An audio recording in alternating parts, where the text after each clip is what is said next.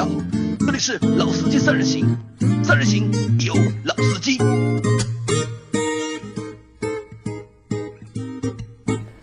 Hello，大家好，欢迎收听《老司机三人行》，我是杨磊。大家好，我是周老师。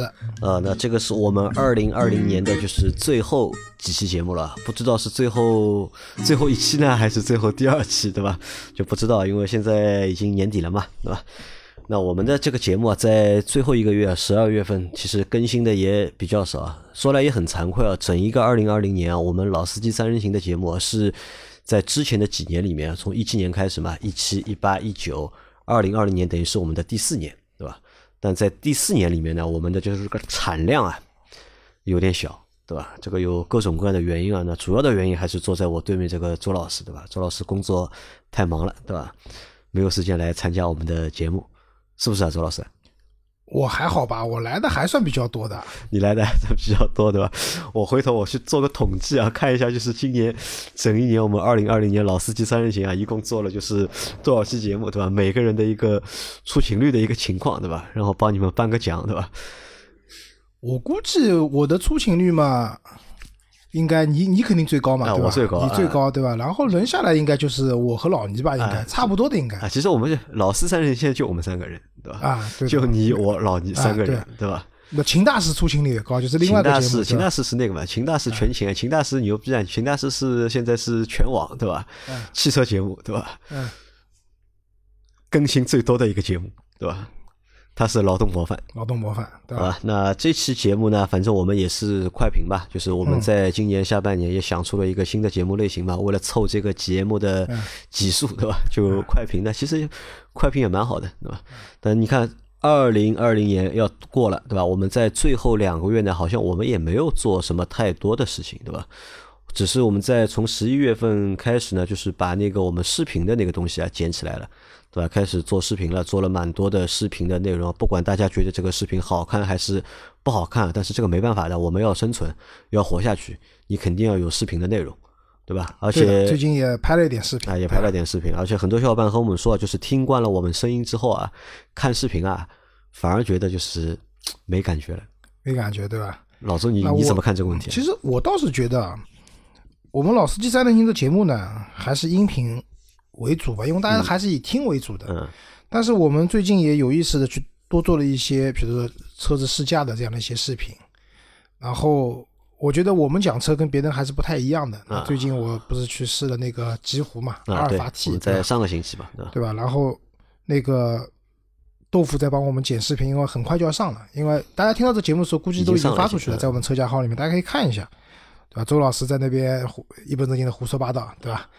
嗯，反正我是觉得，就是现在老司机三人行还是维持音频的模式会好一点。嗯其实没有，我个人觉得啊没有太多必要说一定要我们三个人坐在这边，然后拍成视频，可能也比较紧张，对吧？比较拘谨。但 Auto VV 需要视频内容，对，auto VV 需要视频内容的话，那我们可以做点别的视频内容嘛，不一定是大家坐在这边录节目的这种视频内容，或者换句话说啊，我们这个视频内容啊，现在这个桌子还不太好，就是我觉得如果要做视频内容，还是要一个大一点的桌子，我们坐在桌子就大家坐得更近一点，然后都手放在桌子上的，对吧？弄点道具，这里放个车，那里放个什么东西，对吧？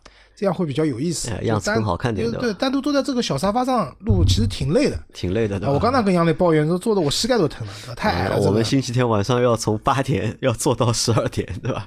还要累，说明秦大师年龄大，对吧？但膝盖好。膝盖好，啊身体好。啊，那我们那个就是我说几个事情啊，就第一个是是这样的，因为马上就要结束了嘛，二零二零年对吧？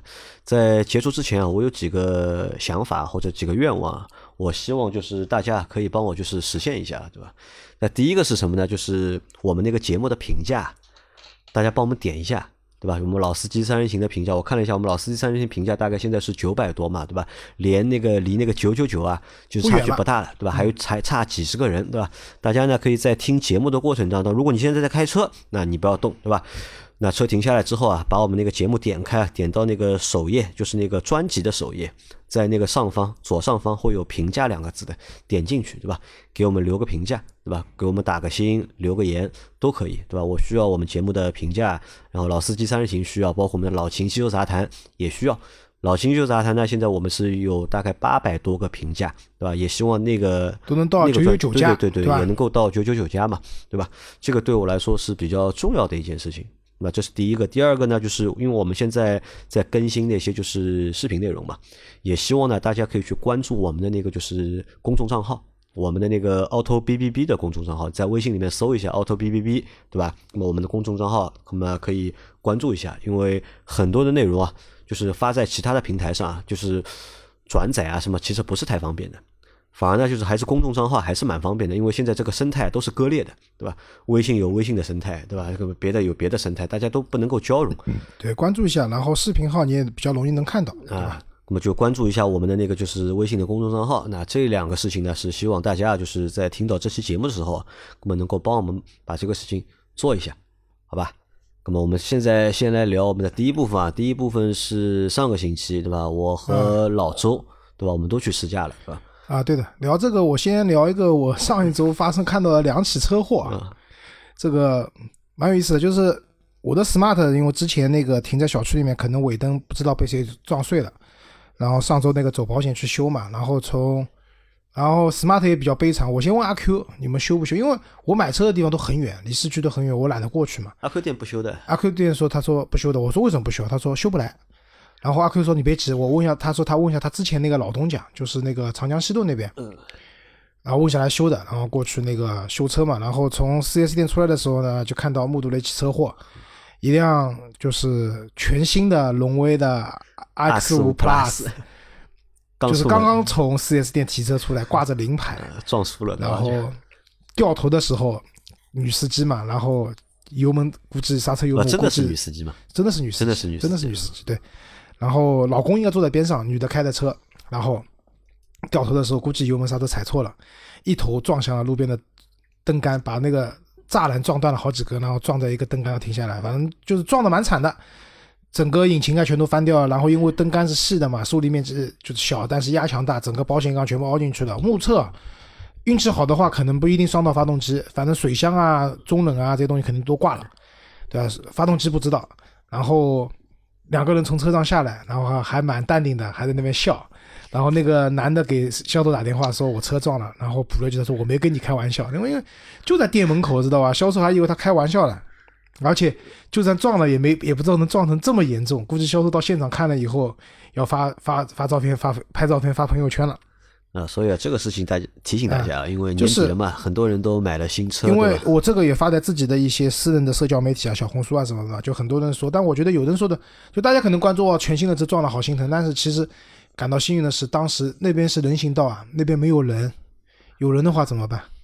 但如果有个人站在那个灯柱那边，直接被你撞在顶着灯柱上的话，不死也半条命没有了，那就不是一辆车的问题了，对吧？然后这是一起车祸，然后周末我那个早上出去吃早饭，然后在路边找车位的时候，前面有一辆福特的翼博小的 SUV，然后侧方停车倒倒进去，然后不知道为什么就一脚油门，直接怼在后面的一棵树上了，然后撞的也因为它有备胎，你知道吧？外挂的备胎先接触到树，然后备胎把整个后备箱全部顶进去的，玻璃碎的一地，然后又是个女司机。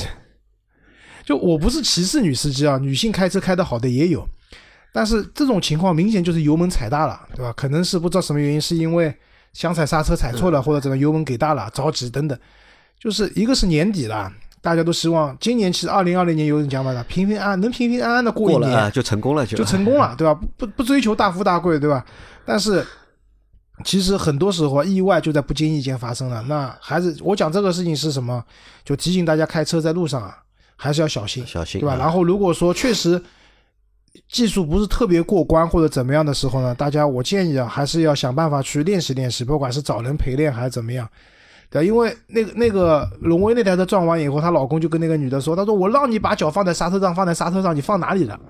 对吧？就是可能还是一个是不熟练，一个是紧张，或者说就是开车习惯不好，对吧？像我们平时开车的话，我的脚基本上如果我要减速的话，我的脚都是放在刹车上面的，也就就怕有什么意外情况，你可以及时刹车嘛，对吧？如果说你的脚明明要减速的，你的脚还没有离开油门，当你着急一踩的话，很有可能踩在油门上。你别看这些车平时开开动力不好，一旦要撞起来，对吧？动力都蛮好的，对吧？啊，说到这个，我想起来一个事情啊，就是我们在上个星期的老金汽车杂谈里面啊，嗯，有个小伙伴提了个问题啊，他说他想买一台带油门误踩功能的车，这可能蛮难的。为什么现在那些有 AEB 的车子啊，嗯就是它就算那个侦测到前方有那个障碍物，它会帮你减速的话，也是在正常行驶的过程中，油门误踩基本上都是在低速情况下，可能还蛮难的。所以我当时在想啊，就是这个功能到底有什么用，对吧？但听了老周前面说的这两起事故啊，啊我说可能这个功能还是有用的，有用的。其实我我们最近发现很多功能啊，就是原来觉得这些功能可有可无的，但是真的出事情以后，对吧？发现这个功能还蛮好的，还蛮好的。种这种主动安全啊，或者这种叫被动安全的功能啊，对吧？其实，在事故真的发生的时候啊，其实多多少少都是能够起到一些作用的。对的，其实这个东西就是涉及到关于我正好那个上一周看了一篇文章，就讲到那个自动驾驶的流派嘛，一种是以算法，就是摄像头加精准的算法为流派的特斯拉为代表的流派。当然，那篇文章贬特斯拉贬的比较厉害，说它这种流派是不行的。还有一种呢是什么呢？激光雷达，对吧？激光雷达，然后再加上什么呢？城市道路的辅助，就是像之前华能运通讲的那一套，就是智慧城市，在城市的各个道路口都有探头，都有那个传感器，来做这样的自动驾驶。就它的就是说，未来所有的车，就理想状态是什么？就是未来所有的车子都是自动驾驶的。然后车和车之间都是有联系的，在五 G 五 G 的那个高速的网络下面、高精度地图下面都有联系的，所以可以最大程度的避免事故。对，但是说句实话，怎么讲呢？有点难。就你当你所有车都自动驾驶的时候，确实可以避免这，但是我相信会有新的问题出来的，它中个病毒，对吧？大家一块去，对吧？碰碰乐了，都很难讲。反正还是那句话吧，就是现在我觉得。后面我们会分享我去试驾那个极狐那个阿尔法 T 的，用它的那个二点五的那个高级辅助驾驶的一个经验，就是就是其实还是不是特别靠谱的，对吧？所以自动辅助驾驶的东西只能说了胜于无，或者说有比没有好。那关键还是要看自己的一个驾驶的一个谨慎性和一个熟练度的问题。啊，因为年底了，对吧？马上过年了，对吧？很多因为今年要求啊，都是要求早放假嘛，对吧？就是减少这个就是春运的这个就是压力，啊，对吧？很很多工厂都会提前放假，对吧？大家都要早回家，嗯，那么就是交通安全，哇，一定要放在心上，啊，交通安全放在心上，不要二零二零年晚节不保，对吧？啊，对的，好吧。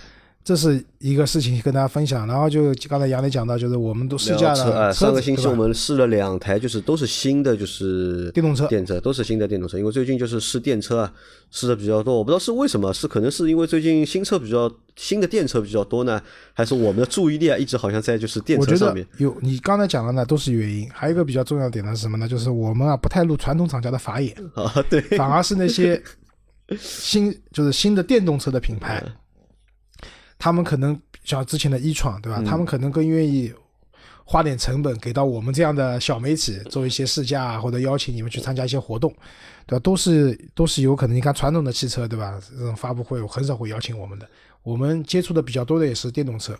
另外一个呢，也确实，其实我们这这些年过来啊，就大家对电车、对新能源车的认知，还是我们这些人其实对这些车都挺有好感的。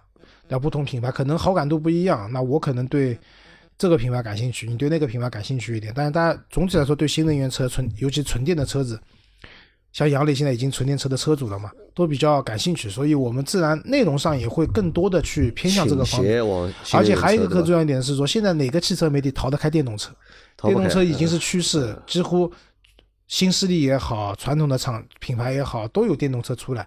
然后像我们这次试驾的那个北汽新能源的叫 Arc Fox，对吧？极狐阿尔法 T，这是标准说法，就公安公司要求的标准说法，对吧？这台车子，你想，我们最早接触 Arc Fox 是哪台车？Light，对吧讲难听点，工业垃圾，对吧？绝对是垃圾那个公园里的碰碰车的，啊，碰碰车倒不至于，但是那个车子反正开起来，第一个就是所有的那个车不便宜的，十万啊10块钱左右的价格，嗯对吧？这么小，就是现在五菱宏光 mini 嘛，嗯，对，五菱宏光 mini 三万多、两万多都比它做得好，我觉得相对来说，对。然后这一次，那个我跟豆腐一块去的那个苏州，就是其实苏州是说苏州，其实跟苏州市中心没什么关系，在一个比较汽车公园里离主要是离太湖比较近的地方吧。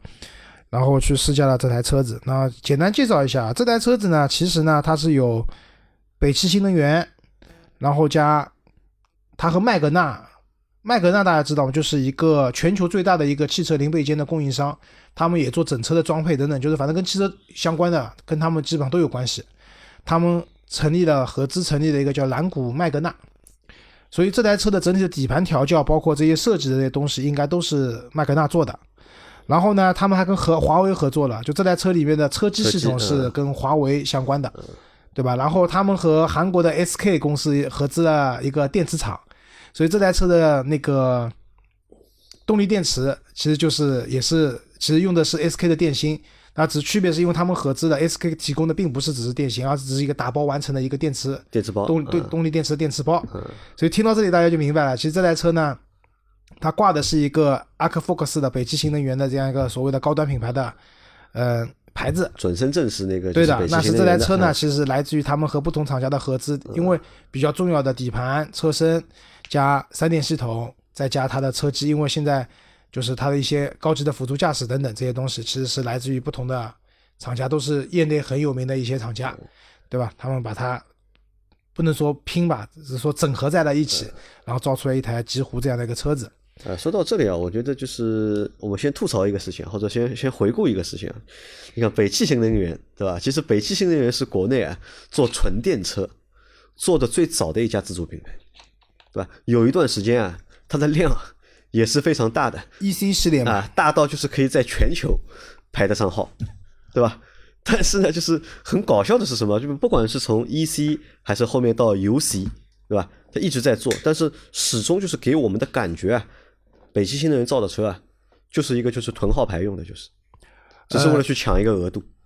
我我觉得不能完全这样讲，因为北汽新能源在最早开始造电动车的时候，那个时候电动车的市场其实不发达，他的车子在那样的一个没有太大竞争环境的情况下，做出了这些车子来。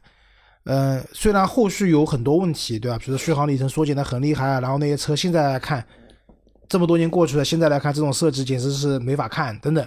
包括我们讲的前面的 Light 也是一台不怎么样好的、不怎么好、不怎么推荐的车子，但是进入这个行业早呢，有行业早的好处，就是说它有一定的用户基础在那边，然后包括它的渠道等等。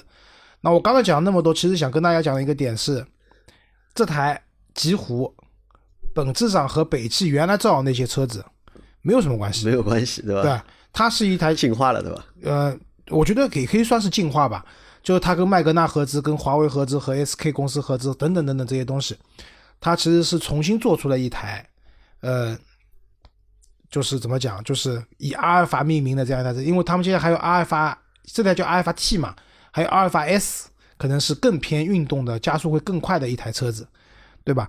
所以相当于通过这样的一种形式，以北汽新能源的名头，它出了阿克 Focus 之前那的 Light，大家可以忘记它了。这个是一个全新的一个品牌，然后出的一个全新的车子，对吧？然后这个车子比较有特点的点啊，第一个我觉得我也不能叫吐槽吧，反正就是我个人感觉啊，就是大家看到用动物做 logo 的车蛮多的，牛啊牛马，对吧？羊、啊，豹豹啊，、狮子，嗯，对吧？总体来说，这些东西在人们心目中都是要么吃苦耐劳，要么就充满力量。他别出心裁的用那个狐狸，狐狸，北极狐，他们讲是北极狐。北极狐呢，它取什么呢？就灵动，然后这个车狐狸就，呃，聪明可能也是有点聪明吧。然后关键是它在极寒的这种情况下，就很严酷、很严苛的自然环境下面，它有很好的耐力、生存能力哎等等。但问问题啊也有个问题啊，对吧？电动车对吧？极狐对吧？在北极对吧？那你电动车怕的是什么？电动车怕的其实就是冬天，就是对的。那么，呃，我个人觉得啊，就是狐狸这东西呢，怎么讲？就是它这个车上面，第一，它的前面那个 logo 是一个狐狸为元素的，对吧？做的还真的蛮蛮形象，像个狐狸的。然后进入车里面，你能看到很多这些狐狸的元素，包括仪表盘上，然后它的钥匙也做的像个狐狸，然后它的那个中控台有一些，就是包括它的启动按钮、驾驶模式的选择这一个区域也是像一个狐狸。然后就是怎么感觉呢？就是大家看过姜子牙吧，那烂片对吧？就是姜子牙其实是一部蛮烂的片子，个人觉得。但是里面印象很深，就是一开始姜子牙去处决那只狐狸的时候，那个狐狸长什么样子？大家如果有概念的话，就知道这个车这些元素是长什么样子了。那我个人不是特别喜欢，为什么？我我总觉得在中国人来心目中，狐狸并不是一个特别特别讨巧的动物。对，大家能想到什么？狐好一点的狐仙，狐仙、呃狐妖，对吧？狐妖、狐狸精，嗯，狐狸精，对吧？九尾狐，那我们有个八尾，对吧？我们以前同事有个八尾，对吧？他其实想纹九尾的，少纹了一根尾巴，八尾。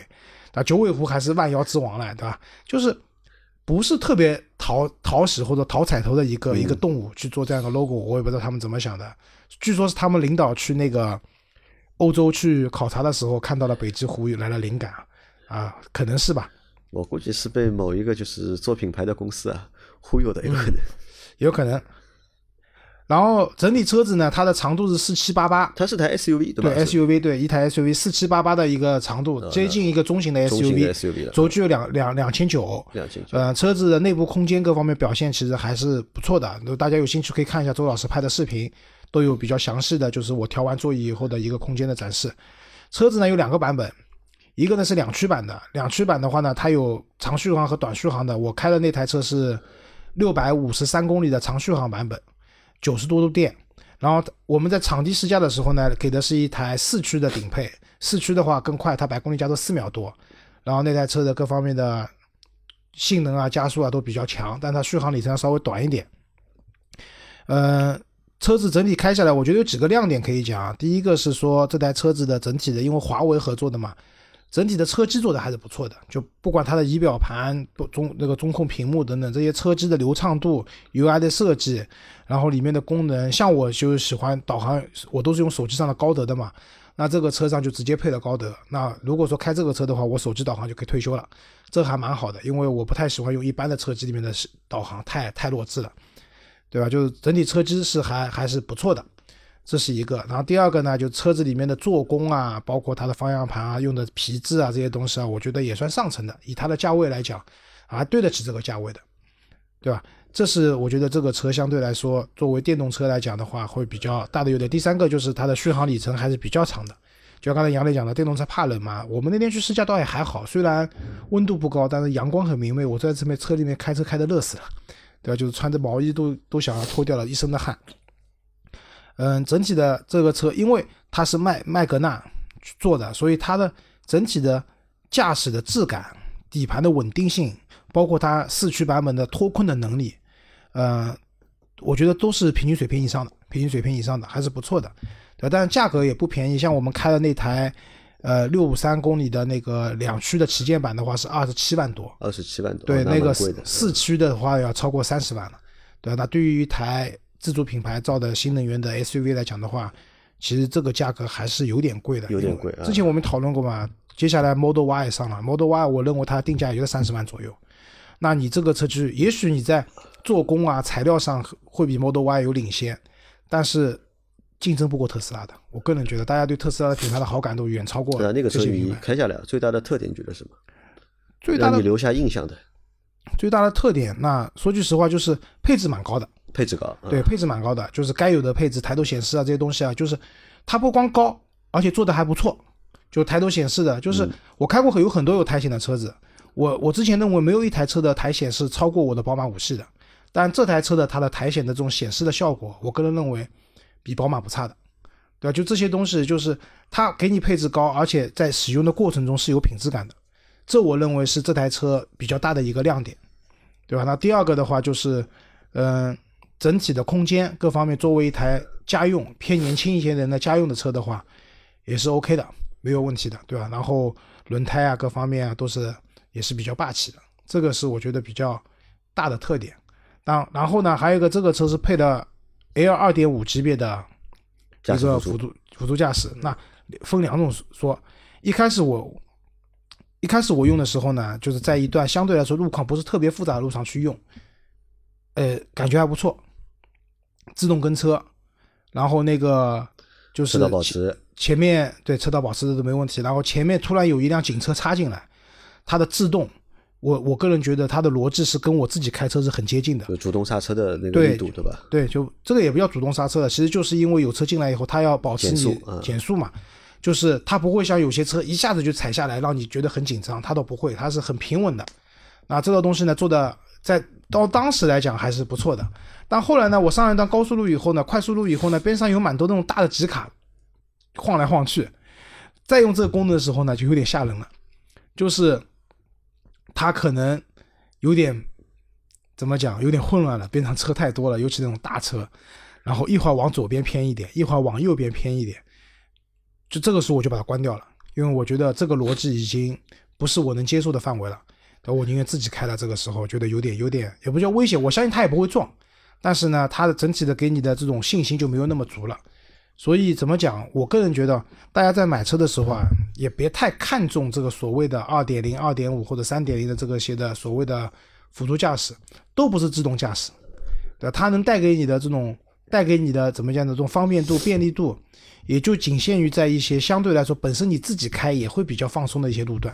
真的是一些很复杂路段的话，他们能做到的这种程度，嗯，也不一定有那么高。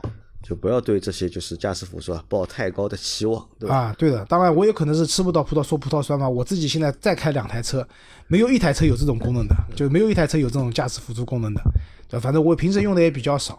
那只能说，呃，这个车的话，相对来说，嗯，对新手会比较友好。就是在一些自动泊，它有个自动泊车的功能呢，我觉得跟其他车还不太一样。它是可以把头，一般自动泊车都是屁股倒进去，嗯，但因为这个车的充电。位置在前面嘛，它左边和右边各一个交流和一个直流两个口在左边，就是在车头的前两侧。如果你尾部倒进去的话，有些充电桩线短的话，你是接不到那个充电头的。所以它的自动泊车里面有一项功能是把头开进去的。那我觉得这个还是考虑的蛮周到的。当你要去充电的时候，投进去以后方便你充电桩的那个枪的线可以直接插上去，这些东西还是考虑到了相对来说比较比较充分一些。好了吧？好了，好了，对吧？啊，好，那这个就是 Arc Fox，对吧？叫 Arc Fox 对阿尔法 T，阿尔法 T，好吧，反正那个车架号视频很快会上了，大家感兴趣的话可以去看一下，支持一下，好吧？支持一下啊，支持一下老周啊。那老周上个星期去试的是这个北汽的一台就是新的电动车，那我去试了一台就是沃尔沃的啊，就是最新的我再补充一条，因为想到沃尔沃就想到那个三六零，啊。这台车三六零做的也蛮有想法的，它有个叫透明车身，啊。就什么意思啊？它这个车在低速的时候，不是三六零会模拟一个你的车身在路面上嘛？嗯。它会把这个车身变成透明的，就地面上有个比如说窨井盖啊，或者说你看得到有个什么东西它都能看到。就它下面有有个摄像头，就是等于。那据他们的工作人员讲，不是摄像头，是传感器，可能是反正应该是模拟出来的画面。那这个功能好在什么地方呢？平时其实没有太多这方面的需求，但是那天比如说我们去过那个交叉轴，那你就很清楚这个四级的四个轮胎的位置在什么地方。在哪里啊？那可能有的时候你会开一些很窄的路面的时候，地面上可能有一些碎石头啊或者怎么样，那通过这个透明车身的话，哎，它还是有一些有一些作用的。因为为什么想到这个？因为我就想到了沃尔沃的那个三六零实在太差了，就是你看你这个你这个三六零是一个进阶功能，对吧？啊进阶功能你看得到车底，对吧？啊但我去试的那个就是沃尔沃的叉七四零啊，就是一个纯电那个版本嘛。这个车也是就是最近才刚刚上市的，在那个就是35万广州车展那个发布的嘛。呃三十是吧啊，其实它是一台有改电的车子，X 一四零那个 Recharge 的一个版本，因为嗯沃尔沃它把它所有的就是新能源车啊都叫 recharge 啊，都叫 recharge，对吧？就有的是插电混动的，也有那个就是纯电的。目前就是纯电的只有一台，就是 x C 四零。那其他的那些车就 S 九零、S 六零和那个 x C 六零、x C 九插零都是插混，啊，都是插混嘛。呃，价格的话，这台车啊，其实三十五万多，我看我本来觉得这个车还蛮贵的，就是三十五点七万嘛，对吧？但听完老周说，就是那个极狐卖多少也要三十多万，几乎三十万出头，但是已经是四驱顶配了。四驱顶，因为它那个就一个版本，那个车也蛮蛮蛮有意思，就是 x C 四零的那个纯电版，它只有一个版本，就只有一个就四驱的一个就是版本，对吧？也不分就是高配低配，就一个版本，卖就是三十五点七万嘛。我和它我对比了一下，我看了一下那个就是 x C 四零燃油版，就是 T 五的一个四驱顶配的价格是三十八万。那它是卖三十五点七万，配置呢要比那个就是 T 五的那个顶配啊还要再高一点。那相对来说，可能这个定价在它这个车系里面，在它沃尔沃的车系里面，这个定价不是很高，还蛮良心的，还蛮良心的。但是你要去看一下它那个插电混动版本那个车啊，这个价格啊贵的吓死人。我在想，他们这个车到底是造成卖给谁的？有可能啊，我觉得他们的这个新能源车啊，那目标市场根本就不是中国，可能这些车都是在中国生产，然后返销欧洲，去卖给就是海外的，很有可能是这样的。那这个车因为是我们的一个就是媒体同行嘛，因为他们是拿这个车拿了一个星期，然后他们拍完之后就扔给我们了，给了我大概三天时间吧，就我开了两天多，对吧？老倪也开了，包括就是豆腐也开了，阿 Q 也开了，老秦也开了，对吧？那这个车给我们的一个就是最直观的一个感受是什么？这个可能是我开过所有沃尔沃车里面开的最爽的一台车，因为你你指的爽是哪什么层面？呃动力因为其实豆腐那天对，因为我豆腐是前一天开了这台试驾了这台叉 C 四零嘛，然后我们一块去试极狐的时候，他就一直在反复跟我讲，他说觉得没有叉 C 四零开起来爽。那我说那个价格也不一样，不是因为可能车身的关系，因为叉 C 四零短嘛，对四米四的车身对吧？然后它只有那个电也不是很多，七十二度好像是。四百二十公里的续航，啊，四百二十公里续航，你那个要那个了，要它要六百多公里，九十多度电了，对吧？嗯，电池会多，然后车长的话，你是四米八嘛，几乎四米八叉 C 四零的话是四米四，但不管怎么样，这台车是开起来，我说真的是爽，就是开那么多，就是但我也没开过，就是好好开过，就是 ES 八和那个就是 Model S，对吧？但这个车我开下来，我觉得哎舒服，这个快啊，就是因为其实它的加速你看有多少？它的加速好像是四点九秒，就百公里加速四点九秒，对吧？再配上它这个车身，对吧？车子比较小，你操控起来比较简单一点。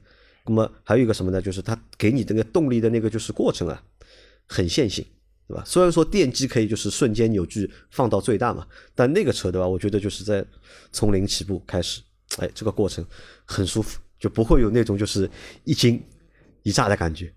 这个我觉得是一个就是蛮好的一件事情，再加上再加上什么，它这套车的就是悬挂，我觉得要比我们之前开的那些就是不管是 x C 六零啊，还是其他的沃尔沃车，悬挂做的都要更好一点。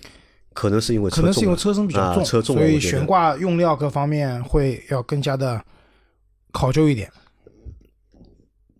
但是对吧？内饰对吧？依然是和以前的就是沃尔沃啊，和和叉 C 四零啊，没有什么太大的。这个可以理解，因为这台车本质上就是叉 C 四零有改电过来的。啊，但你要这么想啊，就是三十五万，嗯毕竟还是三十五万了。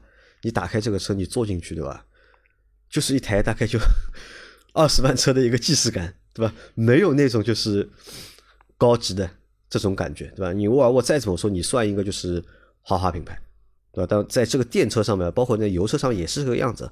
就是他说这个是北欧的这种风格，对吧？这个不是叉 C 四零纯电版的问题，是整一个沃尔沃可能整个沃尔沃给人的这种感觉就是这个样子的，对吧？它给人的感觉就是极简，北欧的极简风。嗯然后它主要宣传就是自己的材料有多么的环保啊，北欧的科技等等。但事实上，你并没有能够特别感受到它的这种怎么讲，就这个价位的车豪华品牌的感觉。对的嗯这也是为什么其实就是沃尔沃现在很多车子降价降的那么厉害，对吧？还是卖不动的一个很重要的原因，因为它降完价以后，可能还是没有达到一个大家对一个豪华品牌一个预期嘛，一对吧个需要的一个预期，对吧？你说奔驰，大家在做那个什么，奔驰就是它的内饰。那之前，因为我前两天我不是去，之前做了那个我们在做直播的时候，我去做了阿 Q 的车子，对吧？就是那个他的那个 A 二二零。我之前我其实对 A 级 没什么好印象，一直都不是特别感冒的一台车子，对吧？但是在这样的情况下，我看了那天晚上看到阿 Q 的车一打开以后，这个氛围觉得啊，呃高，级确实很高级。然后前两天我去修 Smart 的时候，在现场也去看车子嘛，看了一下各种各样的奔驰的车，就是它营造出来这种内饰，就觉得啊，虽然它是一点五 T 的发动机，但是啊、值值的，值的对吧？对，类似这样的一种情况。但沃尔沃这方面一直都做的不是特别好，那那说内饰比较差，这是一方面。第二方面什么就是吐槽那个三六零啊，对吧？对，就配了听上去高级的哎配置给这你。你你很难想象一台三十五万的车，它给了你一个大概就是五块钱的，就是三六三六零的这个全车 影像，对吧？这个我觉得真是太恶心了，我觉得是这样，就是我最早换五是已经两年多以前了嘛，对吧？我保险都买到第三年了。嗯，当时去试过那个 S 九零，S 九零给我印象什么呢？就顶配的 S 九零，第一，宝华尾金的音响非常好，嗯，好过在宝马上选装的那一套音响。但是那个三六零就是没真的是不能直视。这个所以看了他那个三六零之后，我能够理解了，就是为什么就是这台车配的那个屏啊比较小，对吧？不是很大，呃再大的话 更加不行更受不了。如果嗯配个大点屏给你，就是看着会更受不了嘛。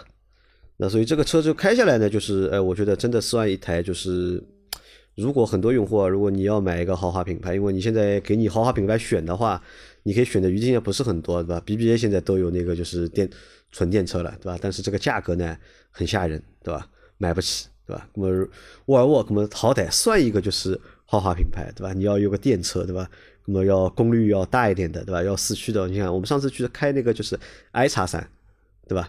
他妈是两驱的，对吧这个我觉得不太厚道，对吧？啊，很难想象为什么做一个两驱的。那这台就是叉 C 四零，对吧？那么我觉得如果想玩的话，对吧？或者又对就是这个品牌有要求，对吧？那么可以去看一下。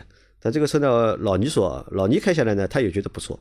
但老倪说，这个车呢，如果卖二十五万，对吧？那么他说他可能会考虑一下。三十五万呢，那么直接就是拜拜了。那我想，不管这个车就是到底它开下来性能怎么样，这个车的配置怎么样，其实这个价格放在这里的话，就注定啊，这是一台就是没有人会买的车。我觉得也蛮蛮可惜的。啊，我觉得还是会降价的。你觉得会降价对吧？对，你看沃尔沃，反正现在的情况也是基本上降价都降得很厉害嘛。虽然它是一台纯电车，但我觉得如果说确实店里面有库存了卖不掉了，那还是会降的。二十五万不是梦二十五不是，那等这个车打对折对吧？打对折可以去买一台。啊，对折夸张了，对折十几万，这个夸张了。我觉得二十万、二十五万不是梦。啊，那我们说了，就是上个星期我们去试驾的这两台车，我也在考虑啊，就是我们因为整个二零二零年嘛，我们没有开新的栏目，因为我们之前在一八年、一九年都开了新的栏目，但二零二零年呢没有开新节目。那其实一直在想嘛，能不能做一个就是电动车的节目，对吧？那可以把它这个放到就是二零二一年，我们去琢磨一下，看看能不能就是出一档专门的就是电动车的节目。我觉得还是可以的，就是可能在我们的心目中，就电对电车的很多东西啊，都已经挺了解了，但其实还是有很挺多小白的。就像我现在也是身边人买车的顾问嘛，很多人对电动车的理解啊，可能像两三年前的老倪一样的，完全排斥，完全排斥，对，完全不接受，觉得坐电动车要生不出小孩的。要 掉头发生不出小孩的，等等等等等等，对吧？然后跟大家，我也在跟大家去去解释、去沟，就讲这些事情，对吧？倒也不是为了哪个厂家做，而是我觉得，其实我一直觉得新能源车一定，别看我现在开的是油车，对，但我是觉得新能源车就是未来的趋势。可能在中国，而且中国在传统汽车上想要去超过人家已经很难了，但是新能源车的弯道超车，虽然国家补贴了那么多钱在里面，虽然存在有骗补的、有瞎弄的，但是不可否认，这么多钱投下去了，我们中国的就是新能源车，尤其纯电啊这些车子的话，现在至少还是全球都领先的，对吧？那未来肯定也是一个发展的方向方，向啊，对吧发展的方向和趋势，大家完全没有必要说等到身边说啊大家都电动车了，我还去排斥这件事情，已经没有有没有必要了，对没有必要。也理性一点嘛。所以节目我们本来 Auto B B B 嘛，就是分享一个就是理性的对汽车消费价值然后我觉得我们做电动车栏目的话，一个呢是市场上的各种各样的电动车，我们可以去做试驾，跟大家讲讲这个车啊值不值得买，对吧？它这个价位，那我觉得车都可以买。看是看什么价，对，吧？没有卖不掉的车，只有卖不掉的价格。那我们觉得，对吧？打个比方讲，我们今天试了一台车，像宝马那个 RX 叉三，啊，对吧？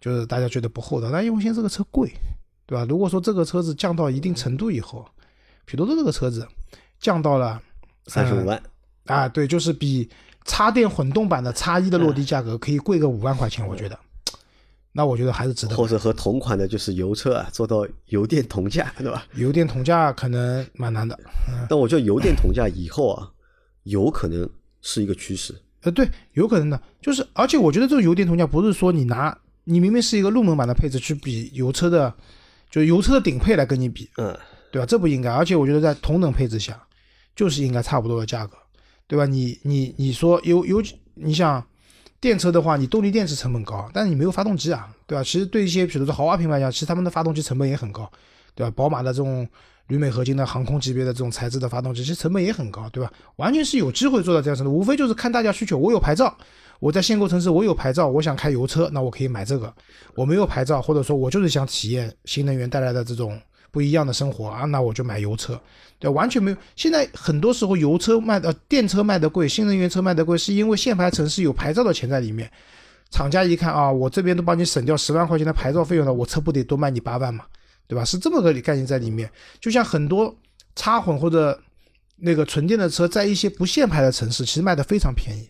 以杨磊那辆别克的 Velite 六为例，其实论坛里面价格非常乱，有很多价格特别低的，我认为是有可能的，因为它在不限牌的城市，就那边的人完全没有动因去买这台车的，对吧？对的。还有之前我们讲的高尔夫。大众下面的那些两百两两百多公里的续航的车子，两百七嘛，对吧？两百七十八，对不对？垃圾。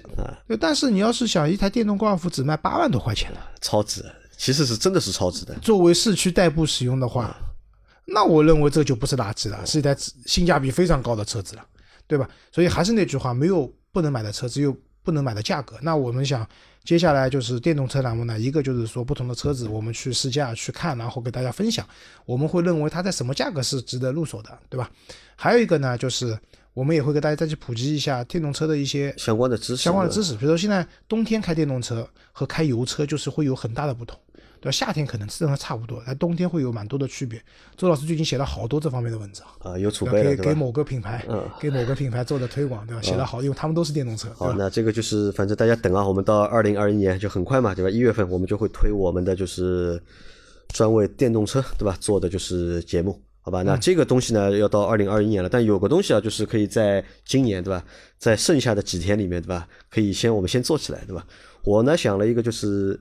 搞了一个小的花样，就是这个是我和老周之前一直我们在讨论的，私下在讨论的，对吧？当时一直在讨论有没有必要做这个事情。后来呢，我觉得呢，吃播啊，不是吃播，陪买车服务 啊，陪买车服务，对啊，对吧？因为你看，我们有很多的小伙伴，对吧？来问我们，哎，这个车好不好？那个车好不好？对吧？你认不认识这个车的，就是四 S 店的人？认不认识那个车四 S 店的人？那其实我们的资源啊，其实还是蛮多的，对吧？我觉得我们可以把这份资源可以拿出来，我们呢就是从。年底开始，对吧？到过年前，我们先试试看，对吧？那么我们可以提供一个什么服务给大家呢？就是叫陪买车服务。就大家如果想买车的话，特别是你在上海，如果你想买车，你可以来找我们，对吧？我们来帮你，比如说可以做帮你做一下就是需求的分析，对吧？你要什么车更适合你，对吧？我们帮你选一选，然后呢，帮你去四 S 店陪你去试驾，对吧？然后呢，陪着你一起去砍价，对吧？然后帮你去避掉就是在买车过程当中啊一些就是。可能会遇到的那些坑啊，其实这个事情我之前不是陪朋友去买宝马嘛，我跟杨磊讨论过了，他当时一口否决，说做不了，做不了。对，最近他也帮朋友买了好多车，来兴趣了。其实我觉得是可以做的。那我们这里呢，也能，我们也是赚点钱，但是呢，这个钱是有价值的。第一个是说我们会帮你去参考，你需要你的情况、你的预算买什么车是合适的，对吧？然后如果需要的话，我们还可以陪着去试驾，对吧？然后。刚跟你讲讲，现场聊聊这个车的好优劣，对之前我帮朋友买，他是一心想买叉三的，最后在我的建议下去试驾，买了三系，买了三系。其实我觉得三系更适合他，对，三系真的更适合他。第一，价格便宜；第二个，他后来跟我讲，开下来他跟三系已经人车合一了，跟一台现在这个 F 底盘的加长长轴版的三系人车合一了，我也佩服他，对吧？呃，然后呢？这是一个，然后另外一个呢，我们也毕竟也有很多渠道的资源，我们可以去，就是我们是建议呢，你看中什么车呢，最好自己先去谈一轮价格，4S 店，然后有了详细的报价以后呢，我们可以在这个基础上帮你拿到更多的优惠。当然也有可能没有，也许你谈这家已经给到最最杀根的优惠价了，那我们也没办法，对吧？这是一个，然后还有一个呢，就是车子在后续的使用过程中如果有什么问题呢，我们可以帮你去做一些解答，对吧？当然车子坏了我们没办法，这个是厂家来提供保修的。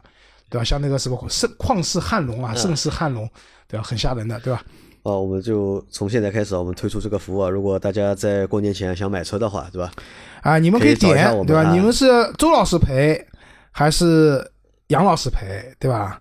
那都可以，可以提要求，对吧？还提要求，对吧？然后反正我们是同价的，同价，周阳同价，周阳同价。我们收的收费是这样，就是一千块钱一台车，你满意了再付款，对吧？嗯，不满意。可以不付钱，对吧？啊，对的，好吧，我们就推这样的一个服务，而且这个服务如果做得好的话，如果我们觉得好玩的话，就可以把它当做一个我们常规的一个业务来做，嗯，好的，好吧？那我们今天的这期就是闲聊节目，叫快评节目，对吧？就到这里了啊，期待小伙伴们点单啊，啊，先 点单对吧？那希望就是这个不是我们二零二零年的最后一期啊，我想在到时候有机会的话，有时间能够再录一集。问题不大，还有好几天呢，今天圣诞节还没到呢，还有时间有时间，问题不大。好好好，那大家等我们那个二零二零年的最后一期节目，好吧？我们今天节目就到这里，感谢大家的收听，我们下期再见，好，拜拜，拜拜。